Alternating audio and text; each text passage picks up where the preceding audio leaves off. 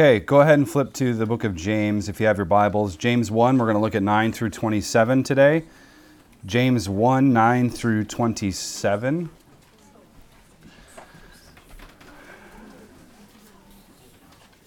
James is right after Hebrews in the New Testament.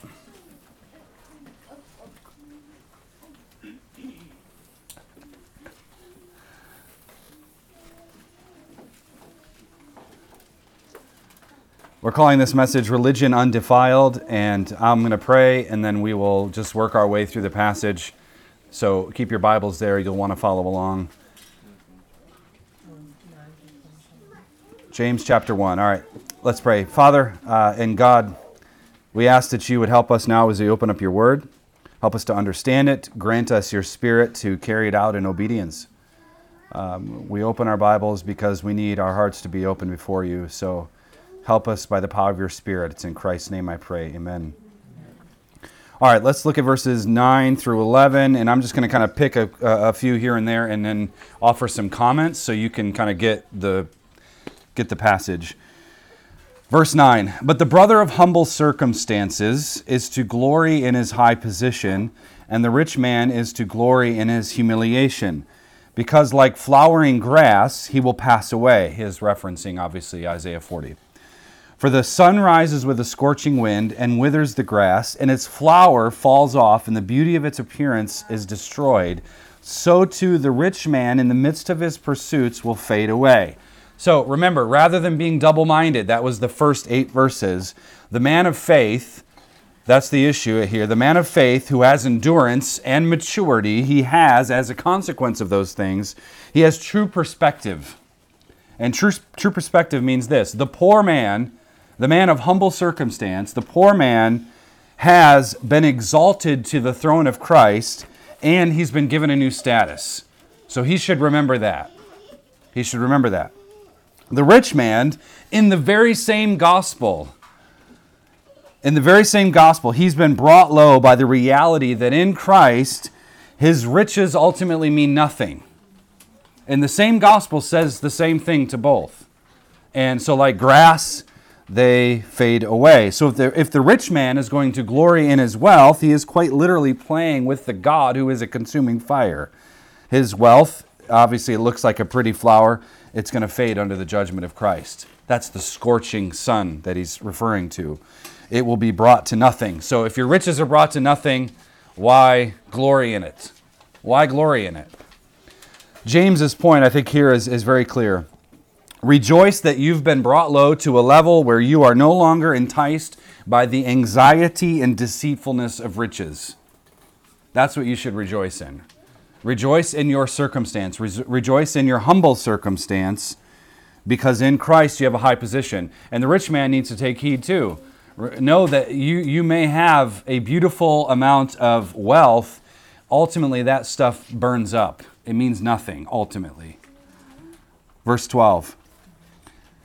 Blessed is the man who perseveres under trial, for once he has been approved, he will receive the crown of life which the Lord has promised to those who love him. James is obviously uh, what we call like the New Testament book of Proverbs, and he kind of bounces between concepts. But here he's reaching his point from the very first few verses.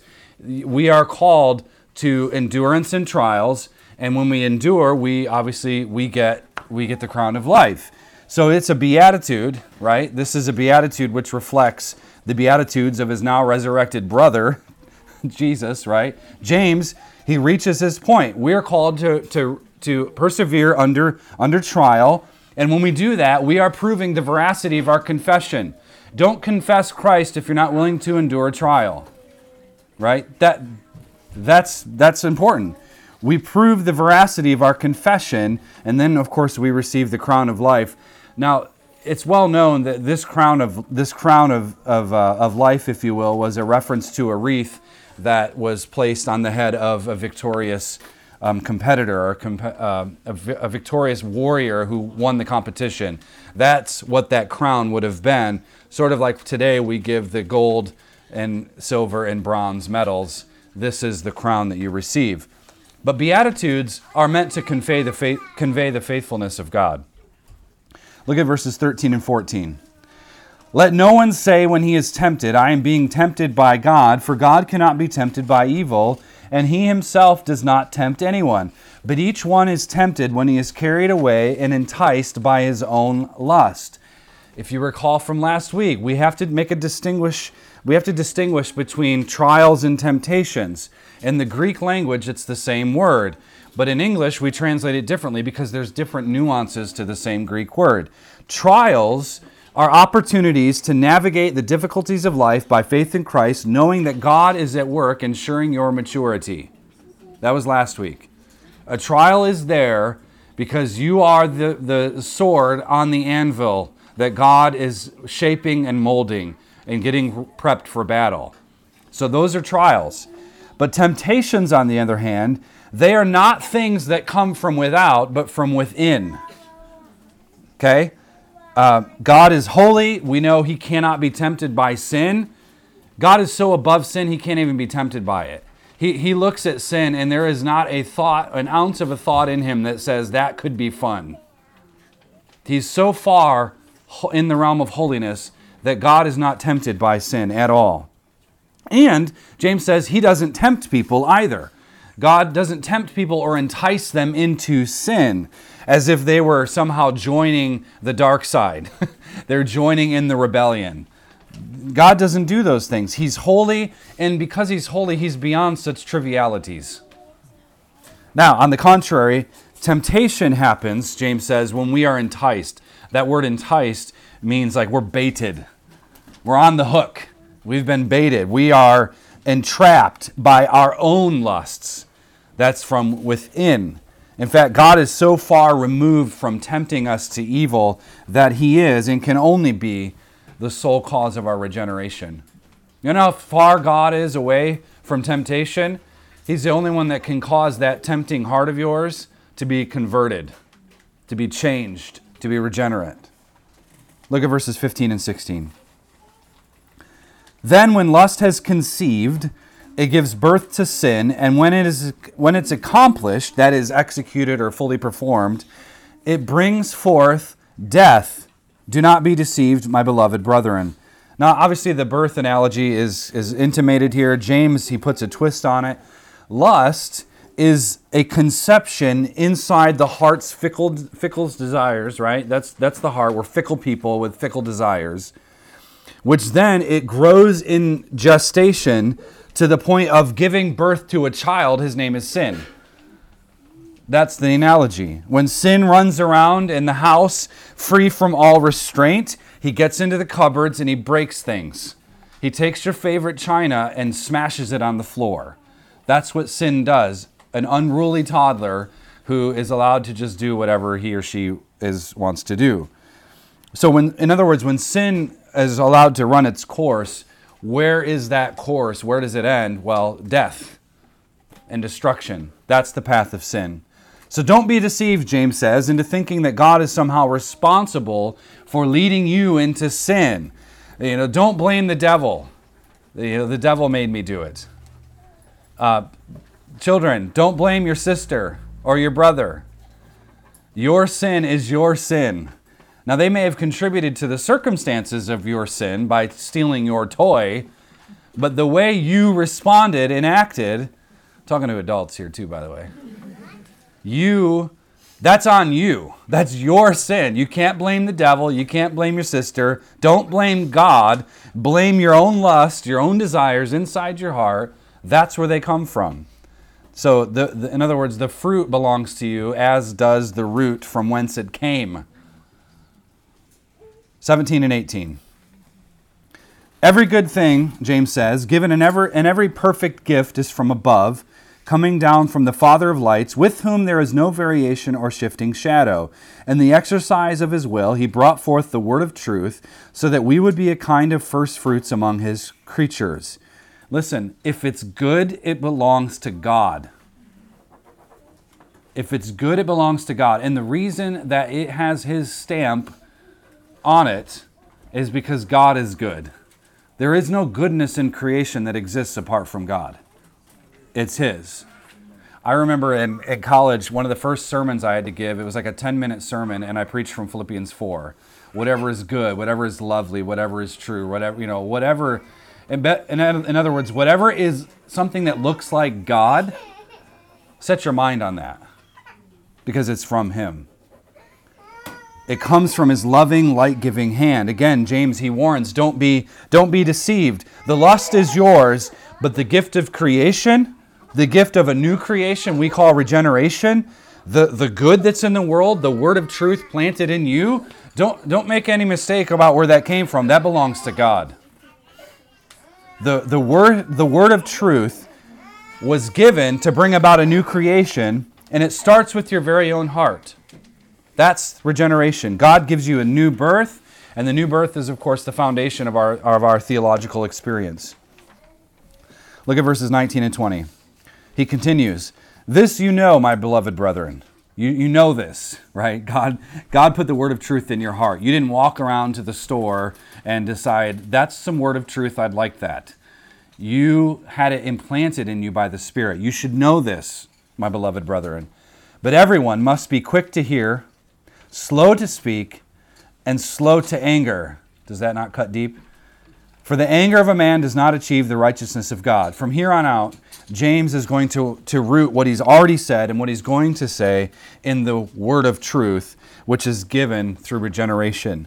There are two warnings against anger here. Um, he's going to talk about a warning to, to um, our penchant for wanting to not practice what we preach. And then he's going to conclude by self deception. And, and he's focusing on these things. But when it comes to indwelling sin, how we interact with one another, those types of things. There's a reason James, James warns about being quick to hear, slow to speak, and slow to anger.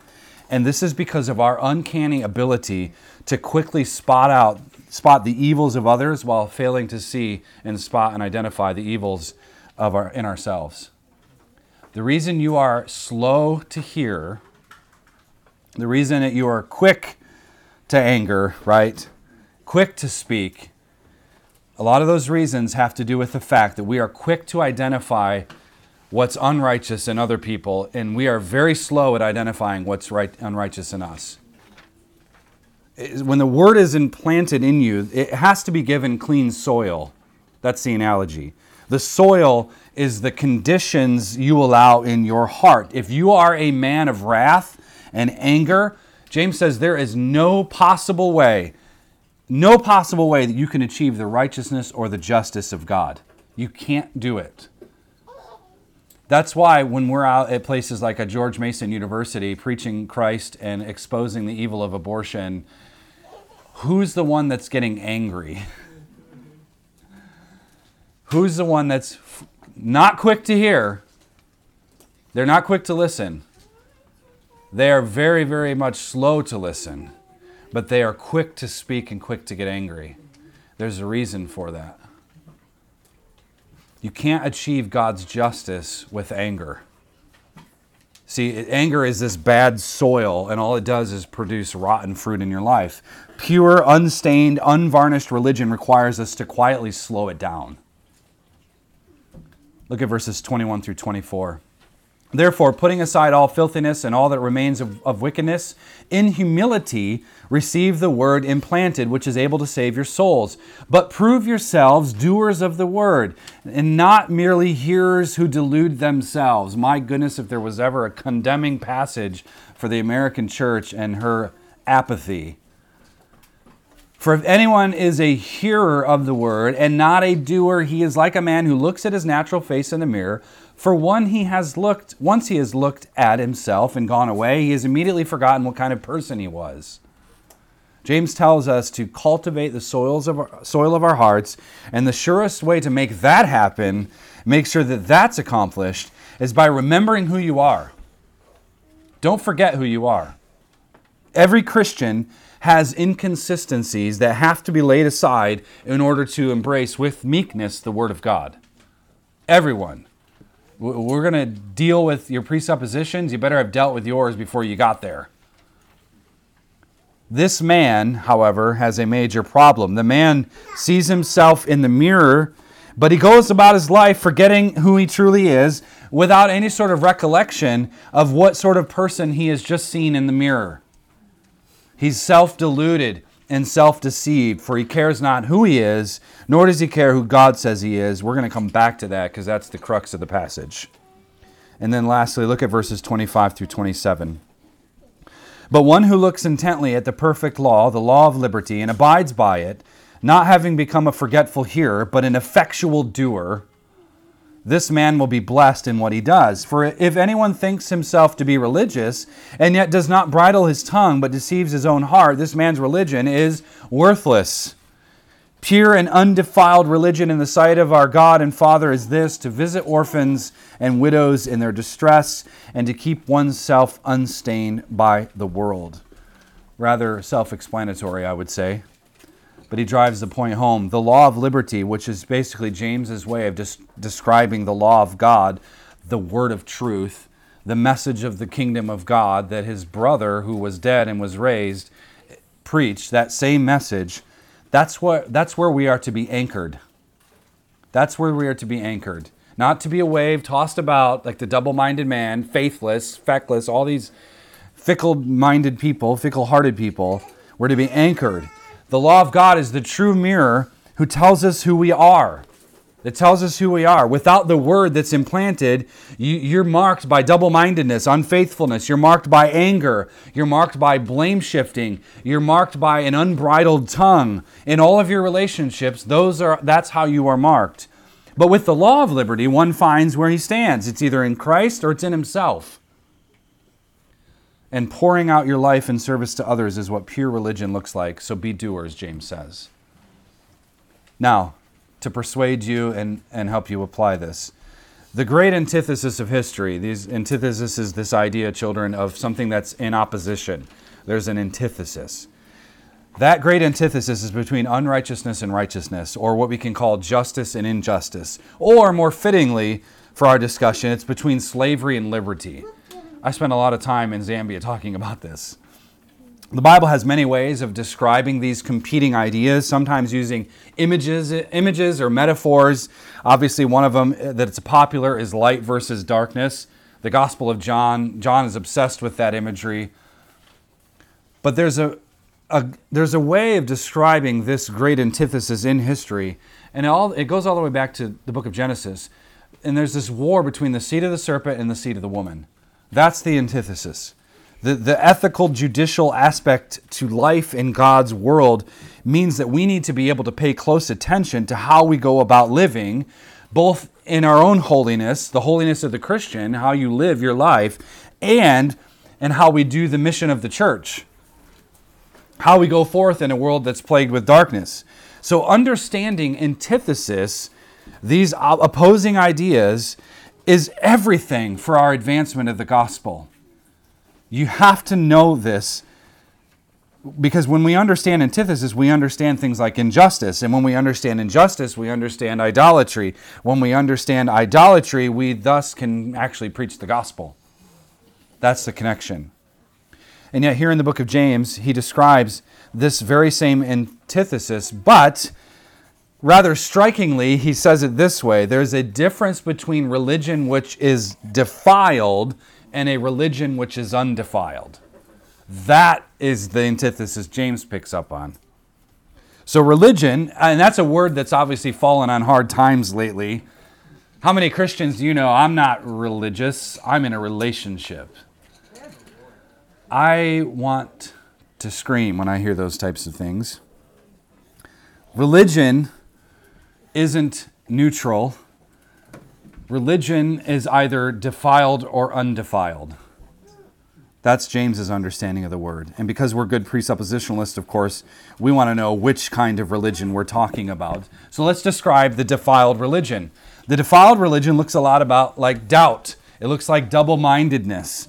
It's one foot in the door, one foot out the door type of Christianity. It's the I I we're pro-life here at this church. But we don't want to do anything about it. That's double mindedness, right? You might call it, well, I like to say it's a non committal religion. It doesn't ask a whole lot from you. Uh, it's a faithless man whose desire is to split time with God equally, God has his time, of course, but he dare not encroach upon me time. Defiled religion is the man who blames God for all of his troubles. God led me into temptation. You know the old adage, the woman you gave me did this. People who have dead faith have rotten relationships. Everything is about them. Everything. They only want to talk about themselves. They are selfishly motivated in all of their relationships with people, and that's because they they tend to be quick to speak, slow to listen, which isn't what the gospel teaches us. People who practice a defiled religion blame everyone. Blame God, blame the devil, blame their environment, blame others. And they never acknowledge their own lust. They never do it. They never acknowledge their own false desires. Oh, look at us, church. We butcher children and pump poison into their blood. Oh, things are just so bad, aren't they? Well, you can do something about it. No, you can't. Not really. Not really. That's defiled religion. They don't acknowledge the good gifts of God, and, and they certainly don't believe that Jesus Christ is king and that he's putting his enemies under his feet. They believe quite readily on that their hand and their might got them this stuff. You probably saw this, Ron, but over by GMU, there's this huge brand new church building that's being constructed right next to the campus. And uh, we're talking probably millions were spent on that building uh, right off of um, what, Braddock. Yeah. Just we just passed it. Yes, you saw it. And um, and and and and boy, boy, could there have been a Christian school? Boy, could they, we've got our priorities wrong. We've got our priorities wrong. We have a defiled religion which believes that our hand and our might got this, which is the very thing Moses said, God told Moses not to do with Israel.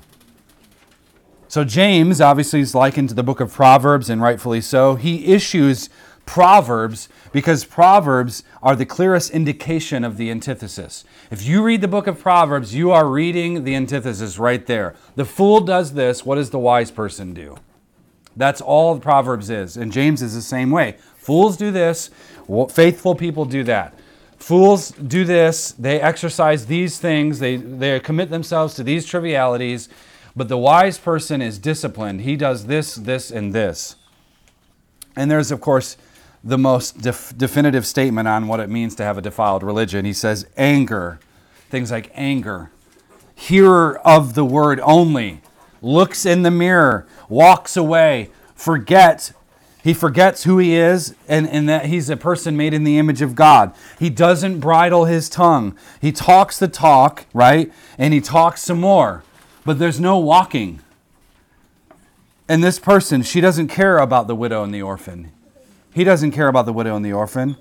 This person, in short, is stained by the world. Okay, but what does religion undefiled look like? That's the defiled religion James focuses on. What does undefiled religion look like? Well, it's the opposite, right? That's that's antithesis. It's the very opposite. It looks like a single-minded devotion to Christ and the law of liberty. Single-minded devotion.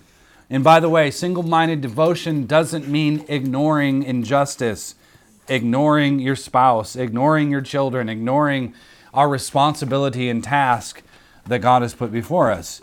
This is a fully committed religion. It's a comprehensive faith for every aspect of life and living. It's the type of religion where man owns his sins instead of blame shifting. It's the pouring out of oneself in service to others. This person is self aware, and because this person is self aware, he or she is quick to listen to someone. Quick to listen, slow to speak to them. Not having to impress others by making sure, sure that he's heard at every turn, but being slow to speak.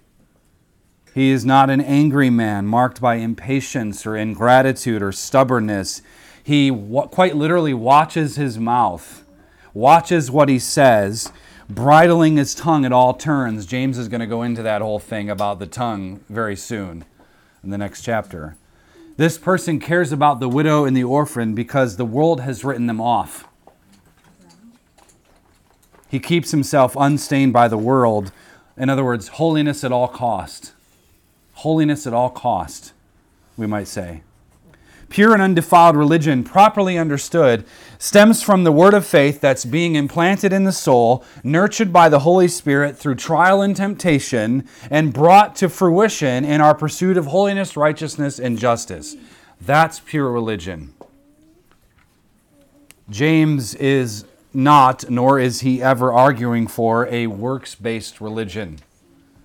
We'll get into that because there's you know, Paul says we're justified by faith alone, and James says we're justified by our works, and people struggle with that. But there's nuance to it. There's meaning. There's perfect. They're saying the same thing. They're they're just looking at the opposite side of the same coin. There's a reason for it. James is arguing for a religion that's brought to life, it's not dead. But there are several components I think we need to take very, very seriously as we look at a passage like this. The heart of James's admonition stems from this idea of self evaluation, and it's exemplified in the use of the mirror analogy. So, what is he saying in the, uh, the whole mirror discussion? Well, it's been well established in archaeology and history that back in Bible times, mirrors were not as readily available as they are today. How many mirrors do you see in your, your day-to-day life? I mean, you go to, in the car, you have mirrors. They're everywhere. But back then, of course, it was easy to go several days, if not weeks, never really seeing your own face. So, you know, grooming was a problem. you could look in the mirror if you had one, um, but if you, uh, but it probably was obscured to some degree. That we hadn't perfected the mirror. It took a while because postmillennialism. But you could look in the calm in a calm body of water, and you might see your reflection a little bit perhaps a stream or something, the Sea of Galilee, you could, you could maybe see, catch a glimpse. Obviously, not very detailed. Either way, it wasn't unheard of for you to go a long while without seeing your own face. Now, the argument that James is making is rooted in these concepts of antithesis, and it's revealed in verses 22 and 23. And, and you can see those here. Hearers of the word only, right? That's the un, that's defiled religion. You hear the word and that's it. And then the opposite, what is religion undefiled? It's hearers and doers of the word. So in James's mind, there's no like dividing this up. There's one way to truth, and that is hearing and doing the word. There isn't the, the, the hearing only is not an option. Hearing only sends you to hell. That's that's the argument. So the person who hears the word of truth, but he doesn't cultivate the soil of holiness in his heart, one, he doesn't take it to heart, he doesn't care. He's like someone who looks in the face, looks at his face in the mirror, and he walks away. And look at what James says. What does he do in verse 24? He forgets what kind of person he was. Not if he was bearded up and shaved. He forgot what his facial hair looked like. No, he forgets the kind of person he was. He is wrapped up in himself. His mirror means nothing because he's in his own mirror. Instead of the law of liberty being the mirror that tells us who we are and who others are, he hears the word, he walks away from the word, and he carries on with his life on his own terms and conditions. James's brother Jesus likened it to pointing out the speck in your brother's eye, ignoring the two by four log sticking out of your own eye. There's a lack of a mirror, the correct mirror. we judge people self righteously instead of looking at our own self. Now, the Greek language, there are various tenses in Greek, and it gets rather complicated sometimes, um, but it helps understand what we're speaking about. Um, verbs in Greek specifically, can can be something that happens once and never again. It can be something that happened one time but it keeps going. It's an ongoing action. It, it's a mess. But this man, to, to communicate what the language is saying, this man looks once. Quick look. He looks once. He goes away quickly. That's the emphasis in the, in the verb language. And he immediately forgets who he was. This man has no time for self evaluation. None. He's, he does everything very quickly. He's not a careful, diligent man. He is a hurried man. He's a busied man, a man unconcerned with truth, perhaps because he is proud, perhaps because he's preoccupied with the world. He just may not have time for various reasons. He looks in the mirror, either arrogantly impressed with himself. Man, I look good. He may do that. He's looking to himself to be his own law. And of course, he leaves, and guess what? He's unchanged.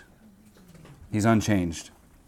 When we look intently, James says, at the perfect law, the law of liberty, the mature law, the law that tells us who God is and who we are, we realize rather quickly where we stand. We truly see God and we truly see ourselves.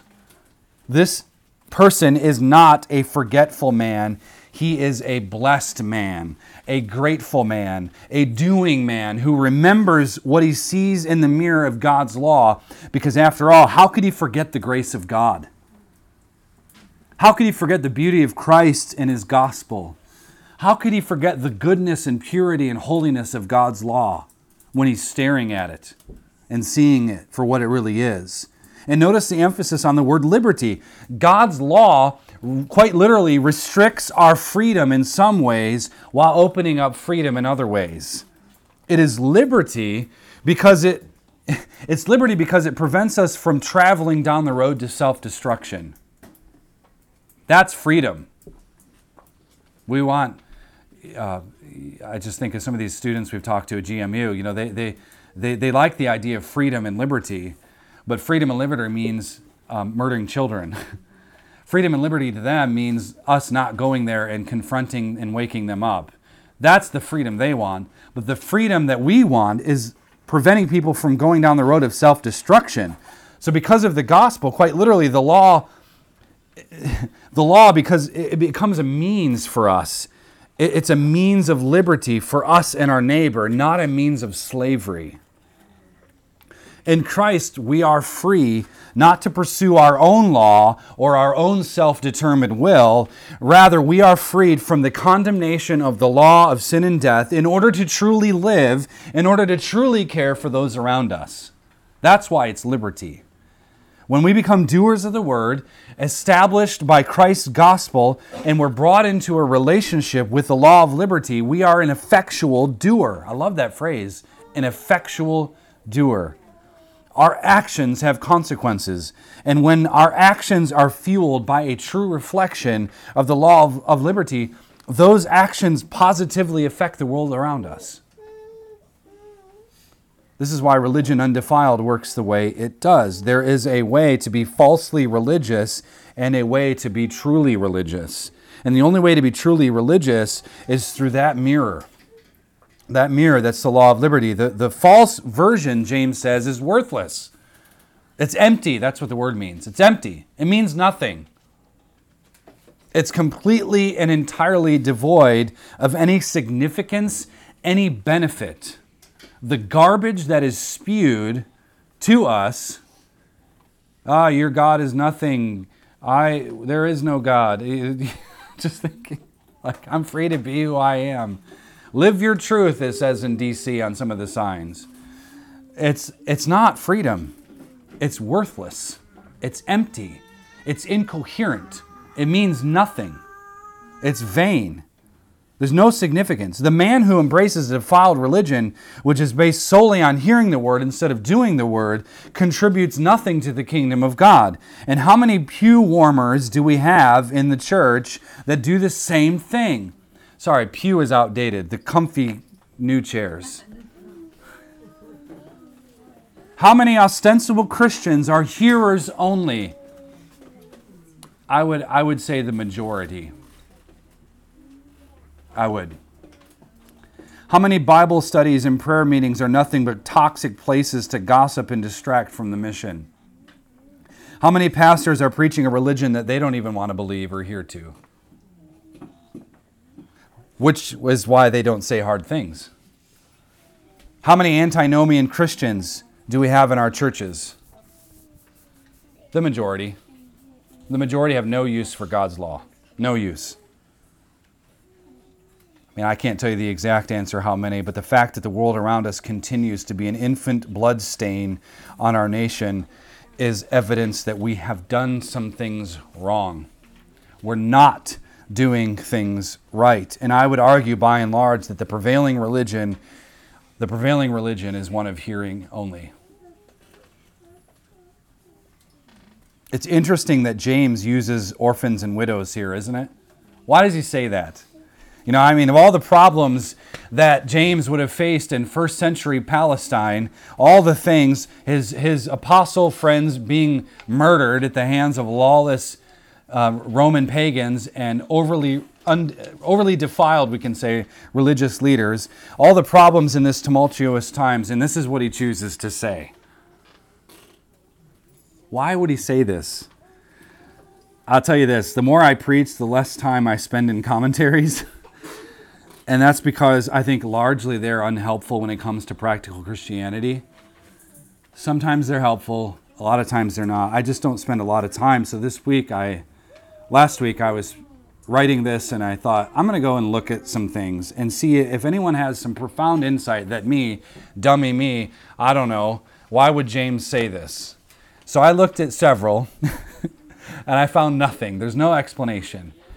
Now, I guess that just means they're all as dumb as me. I don't know. Why did James use this? Now, I don't know if I have the complete answer for you, so you're going to be on the edge of your seat for a moment, but I will try to answer it. And this is my theory theory only. God's law in the Old Testament clearly indicates that caring for orphans and widows is an important function for the people of God. It's all over the Old Testament. All right, and if you, I'll give you some verses in a second. If you want to write them down, you can look them up. But I think the reason James uses this example is because the prominence of that theme in the Old Testament and the fact that his brother, who was dead and now raised, actually did that. I think it made a mark on James. I think watching his brother teach, his brother who was fully God, teach and not just teach, but do. Serve those who are downcast, serve those who are out, ostracized. I think James, after the resurrection, there was kind of that light bulb flipped on moment where he's like, aha, now I get it. Now I get it. God most assuredly took special interest in defending the fatherless, defending the widow. Deuteronomy 10:18 is one example um, Psalm 68 5, Psalm 146 9, uh, Proverbs 16 20, or Proverbs 15 25, rather. In fact, God was so passionate about the subject that he demanded that leaders defend them. Psalm 82 3. If you want them later, I'll give them to you. But Isaiah 123, Jeremiah 528. He was so passionate about the topic that he demanded leaders defend them and not exploit them. Exodus 22. Deuteronomy 24 17, Psalm 94 6. I was busy this week. Isaiah 10 2, Jeremiah 7 6, Zechariah 7 10, just to name a few. God took this issue so seriously that he threatened covenant sanctions against Israel and her leaders for failing to do this.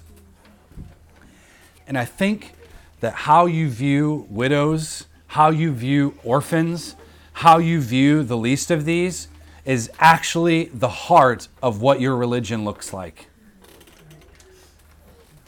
Why would James bring this up here? Because the impulse of the law of liberty is other focused. The man walked away, forgot who he was.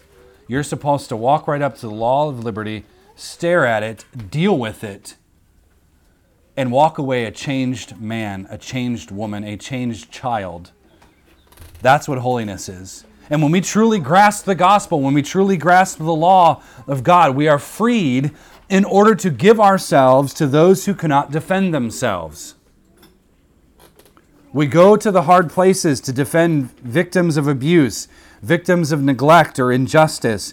We serve and provide for those who cannot do so in short, religion undefiled is gospel loving law saturation that looks a whole lot like serving and comforting and encouraging the destitute, downtrodden, and broken. That, that's the heart of it. Let's pray. Father, I ask and pray that your Spirit would bring conviction to us. You have given us your Spirit as a deposit, as a guide, and He is, in fact, the one who has inspired these holy scriptures. So, would, would you, Father, send your Spirit in a way that He would um, convict us, that He would teach us, that He would lead us? Lead us further into the path of holiness, further down the road of obedience.